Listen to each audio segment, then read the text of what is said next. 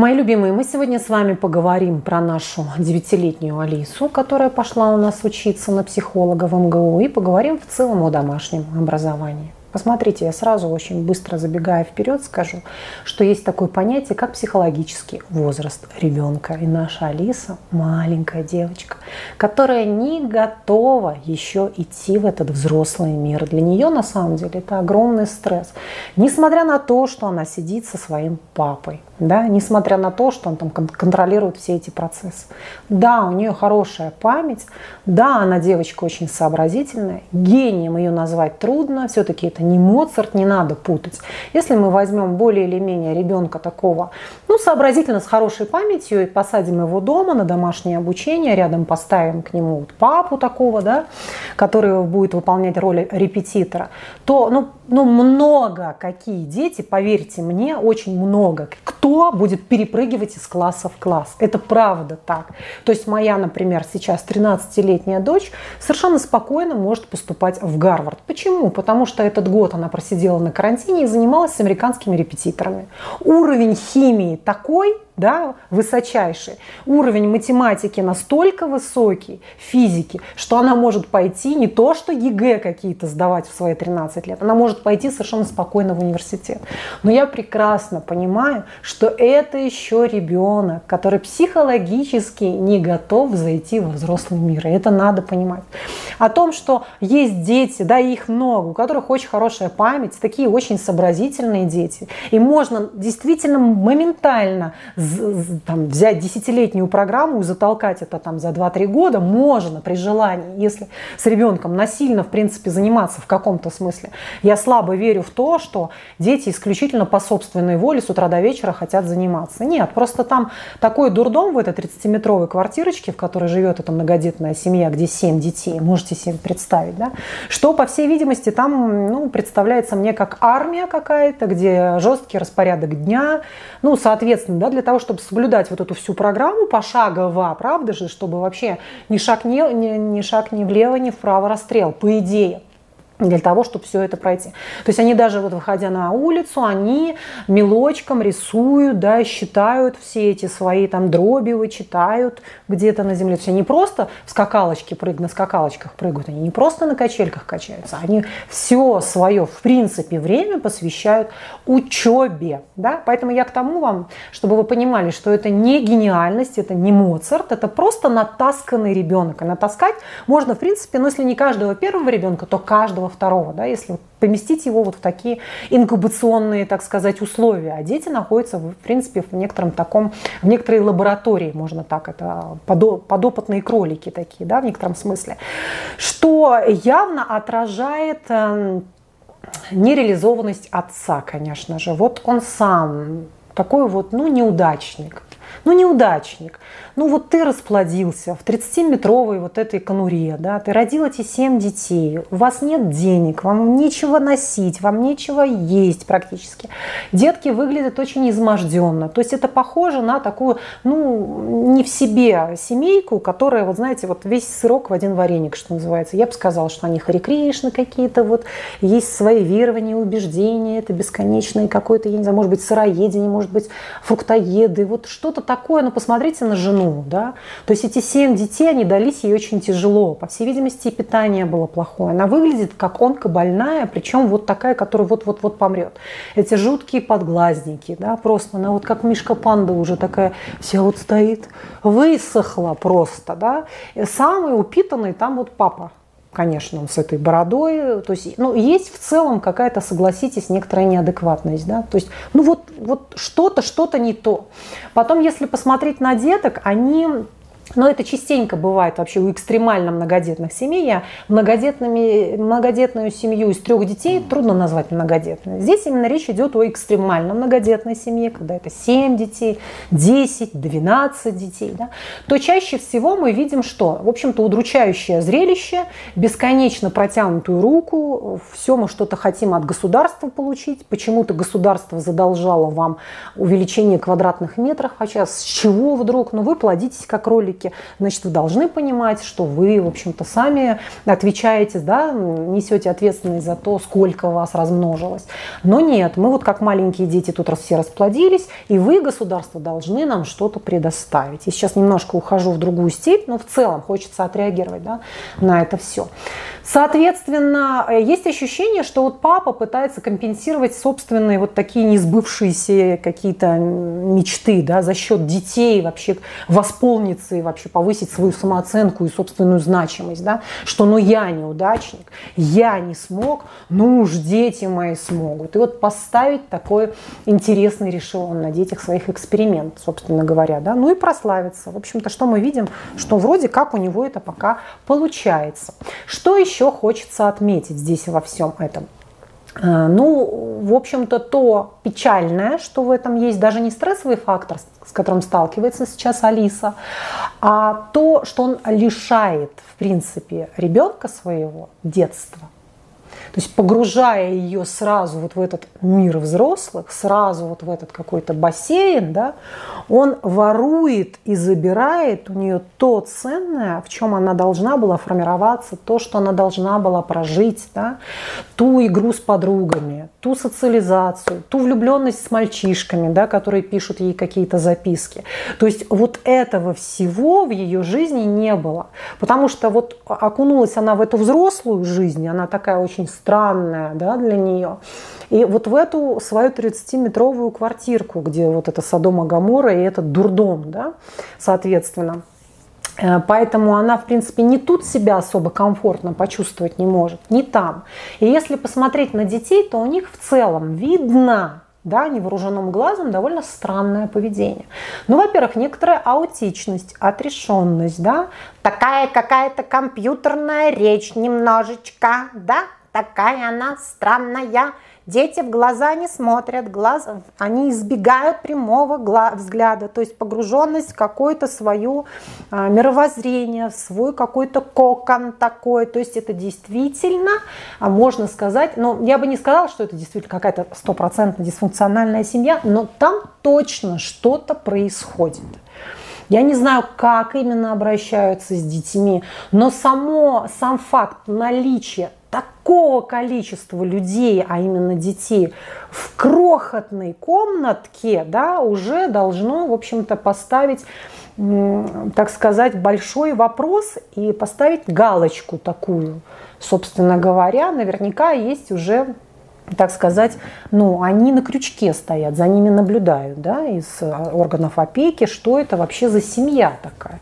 Вот, какое такое отношение идет к детям. Потому что дети выглядят не очень хорошо. Они не очень хорошо выглядят внешне, то есть есть какая-то изможденность, они бледненькие какие-то, да. И вот, как я уже говорила, демонстрируют такое некоторое чуть-чуть неадекватное поведение все-таки. Так, что еще хочется отметить? Ну вот, в общем, поэтому тут как говорить о каком-то вундеркин, вундеркиндах, что это вундеркинды, маленькие вундеркинды. Вообще все эти маленькие вундеркинды, это просто сейчас я говорю голую статистику, выравниваются, когда приходят к своему 18-летию, в принципе. То есть университет всех подравняет. Никаких особенных достижений мы у вундеркиндов не видим по большому счету, они могут очень стремительно-стремительно идти, опять же, в силу искусственно созданных да, условиях, как я уже говорила. Я за год сама не ожидала, что ребенок мой, в общем-то, может уже в Гарвард поступать. Но я не собираюсь воровать у нее детство, я хочу, чтобы она со своими подростками вообще проходила все эти социальные навыки и все эти социальные радости. Да? Соответственно, что мы можем сказать? Что потом они все приходят к одному и тому же результату, по большому счету. Все, вот они форсировали эти события, быстро-быстро-быстро там у них 5 классов за один проходил, но когда им становится там 18, 19, 20 лет, в принципе, они все подравниваются. Я еще говорю, опять, не надо путать это действительно с гениальностью, да? не надо путать это с тем, что у нас там растет действительно какой-то выдающийся сейчас, не знаю, там, музыкант, художник и так далее, или да, выдающийся какой-то математик. Не надо это путать. Так, теперь два слова буквально про домашнее. Значит, это что касается Алисы. Все. Вот такая вот история с Алисой у нас происходит, что, в принципе, ее... Это эксперимент очень интересный, но, с другой стороны, в общем-то, ее можно пожалеть, потому что она вот такой вот родительский проект, да, и вот им весело на это смотреть, на все. Ну ладно, значит, что еще я хочу сказать? По поводу домашнего обучения, это очень такой вопрос неоднозначный по той простой причине, что есть разные школы, есть разное домашнее обучение. Безусловно, если речь идет о том, что женщина живет где-то, в, в, вообще в какой-то жопе, какие-то отвратные совершенно школы, да, где вообще брошенные дети, где сплошной какой-то буллинг, но она сама, допустим, вот, ну, сидит она домохозяйка, она сама по образованию, допустим, педагог, вот у нее трое или четверо детей. Да, она может дать им прекрасное образование и не сравнить это с той школой, которая у нее во дворе. А на платную школу у нее денег нет. Вот в таком случае, возможно, выгоды и плюсы плюсов будет больше на этом домашнем образовании. Безусловно, дети, которые занимаются дома, с репетитором, с родителями, действительно, вот действительно занимаются, они ни в какое сравнение, в принципе, не идут с детьми, которые учатся в обычной среднестатистической школе. Любой ребенок на домашнем образовании, который по-настоящему учится с мамой, да, все у него идет очень подконтрольно и поэтапно, наверняка сдаст все, практически любые экзамены на несколько порядков выше, чем сделает это там ученик среднестатистической обычной школы. Это правда так. Это не надо отрицать. Но знания это еще не все. Понимаете, в чем дело? Я опять вернусь к тому, что мы воруем у наших детей детство детство, элементарно, она должна общаться в социальной среде. И вот если мы сейчас говорим об этом, то, конечно, должна быть хорошая школа. Вот представьте себя в детстве.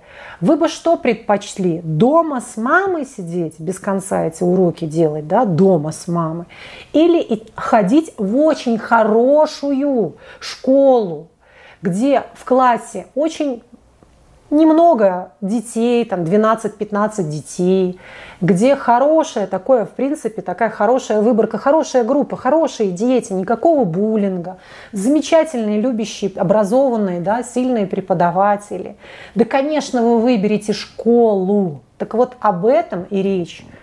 Что домашнее образование – это на случай, когда, ну вот или у тебя ребенок спортсмен – или есть какие-то серьезные проблемы со здоровьем, да, или что-то случилось такое, вы без конца переезжаете, карантин, то есть что-то экстренное, да, или ну не можешь ты позволить себе денег там заплатить за хорошую школу, а вот в этот ужас, который возле дома, никак не хочешь, чтобы ребенок ходил, тогда да.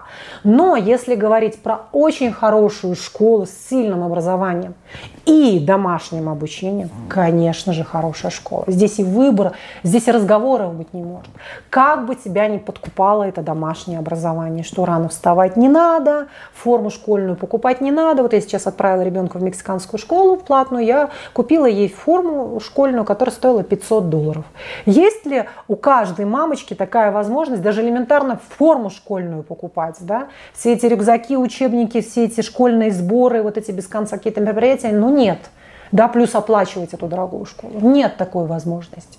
Тогда да. Да, опять же, про вот эти преимущества значит, домашнего образования. Очень много плюсов в домашнем образовании, очень много, с самых разных сторон. Но она не идет ни в какое сравнение, да, вот это, вернее, оно, это домашнее образование, не идет ни в какое сравнение с по-настоящему, по-настоящему хорошей, качественной школой. Понимаете? Вот и все. Поэтому тут и говорить не приходится. Соответственно, зачем воровать у ребенка это детство? Да? Тем более, если есть возможность отдать в хорошую. Есть на самом деле бесплатные хорошие школы. Есть такие. Почему нет? Есть. Но вот я вспоминаю чисто исключительно по своим детям, что все те школы, которые были во дворе, то там 35 человек в классе, чуть ли не 40. Это дурдом, бои без правил у девочек, да. Мне дочка старшая говорит, мама, у нас бои без правил у девочек. Мы вот за школу выходим, чтобы никто не видел. И вот мы должны драться. Ну, какие-то лидеры, видимо, как-то это делают какую-то, знаете, свою такую свою странную, так сказать, а, форму самоутверждения в этой ситуации. Поэтому вот безразличный преподаватель. Может быть, есть какие-то к вопросу, опять же, платных и бесплатных школ, да, платные или бесплатные школы. Ну просто, опять же, если мы берем какую-то статистику, то платная школа это все-таки меньшее количество детей, согласитесь, в классе, да, преподаватели проходят более строгий отбор, преподаватель уже лишний раз да, не позволит себе кричать на ребенка. Бывают самые разные истории, да, бывают самые разные случаи. Сейчас я говорю о некоторые тенденции про преимущества, недостатки, по, в общем-то, бесплатной и платной школы. Вот. Поскольку у нас сегодня с вами среда, и мы обсуждаем наших детей, детско-родительские отношения, школы, вот, плюсы и минусы домашнего образования, плюсы и минусы школы платной и бесплатной. То есть вероятность того, что школа платная будет посильнее и более качественная, да, с самых разных сторон, она, конечно, повыше.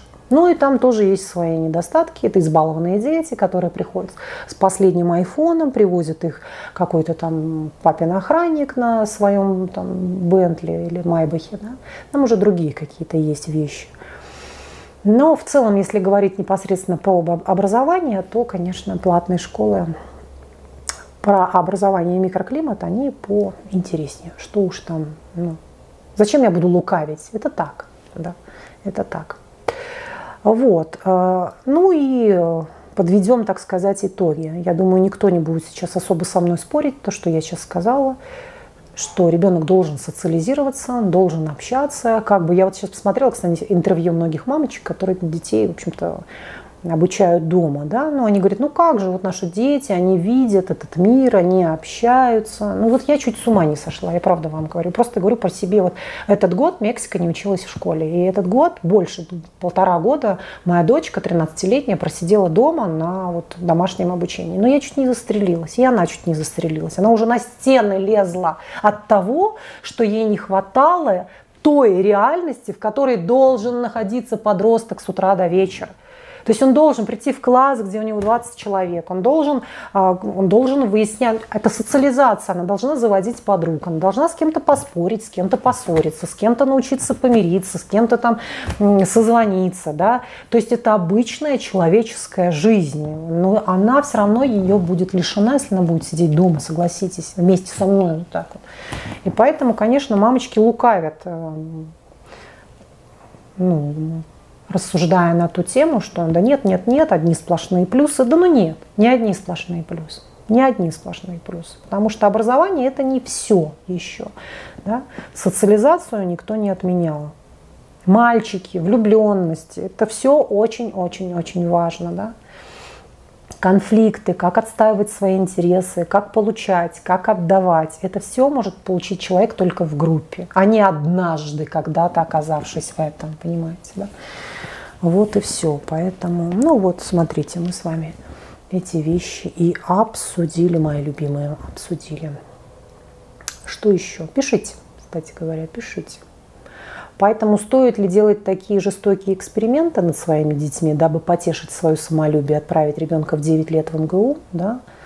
Ну, не знаю, не знаю. Тут уже, как говорится, вопрос такой риторический, что называется.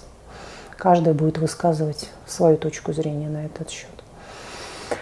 Вот. Но я слышала, девочки, там студентки возмущаются, что она сидит с этим папой, папа там огрызается, какой-то он агрессивный. И, в общем, они его как-то отзываются не очень хорошо. Он как-то их смущает, да? Вообще папа, чем папа занимается, вот спрашивается. Ну ладно, мама там такая зая, которая своих крольчат рожает, вот уже семь штук. А папа-то чем занимается? Ну вот правда. Вот, вот он ходит с этими детьми, вот он ходит с ней в университет, а он лично, у него есть какая-то работа. Причем они не глупенькие такие, папа с мамой, да, явно. Сами, сами они не глупенькие.